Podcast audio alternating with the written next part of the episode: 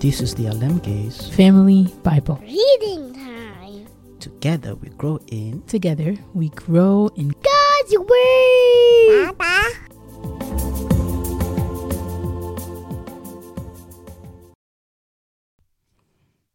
Psalm 63, a psalm of David regarding a time when David was in the wilderness of Judah.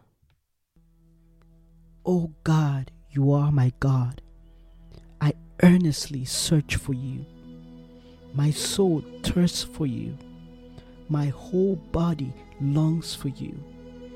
In this parched and weary land where there is no water, I have seen you in your sanctuary and gazed upon your power and glory. Your unfailing love is better than life itself. How I praise you. I will praise you as long as I live, lifting up my hands to you in prayer. You satisfy me more than the richest feasts. I will praise you with songs of joy.